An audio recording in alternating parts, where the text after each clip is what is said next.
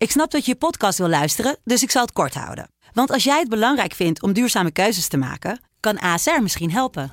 Nou hoor ik je denken, hoe dan? Nou, bijvoorbeeld bij het duurzaam herstellen van schade. Of de premies die we beleggen volgens ons duurzaam beleggingsbeleid. Dat bepaalt waar we wel en juist niet in investeren. Wil je meer weten over welke duurzame keuzes ASR maakt? Ga dan naar asr.nl slash duurzame keuzes. ASR doet het.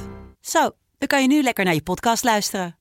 In de sportwereld heb je van die mensen die het anders doen. Die de status quo uitdagen en grenzen verleggen. Die zo sterk geloven in hun eigen idee dat de rest niet anders kan dan uiteindelijk meedoen. Creatief van geest en met een olifantenhuid hebben zij hun sport blijvend veranderd. Maar wat was hun drive? Werden ze in eerste instantie voor gek versleten of werden hun ideeën meteen omarmd? Ik ben Thijs Zeeman en samen met mijn broer Marijn ga ik in gesprek met Game Changers.